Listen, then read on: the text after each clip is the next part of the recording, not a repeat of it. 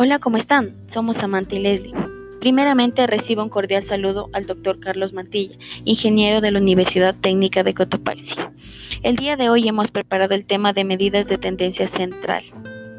Las medidas de tendencia central son parámetros estadísticos que informan sobre el centro de la distribución de la muestra o población estadística.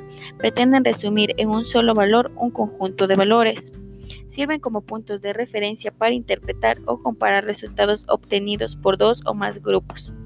Las medidas de tendencia central son una ayuda en forma de resumen, pero no son categóricas. Las más conocidas y utilizadas son la media, la mediana y la moda.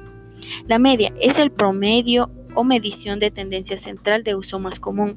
Esta se calcula sumando todas las observaciones de una serie de datos y luego dividiendo el total entre el número de elementos involucrados.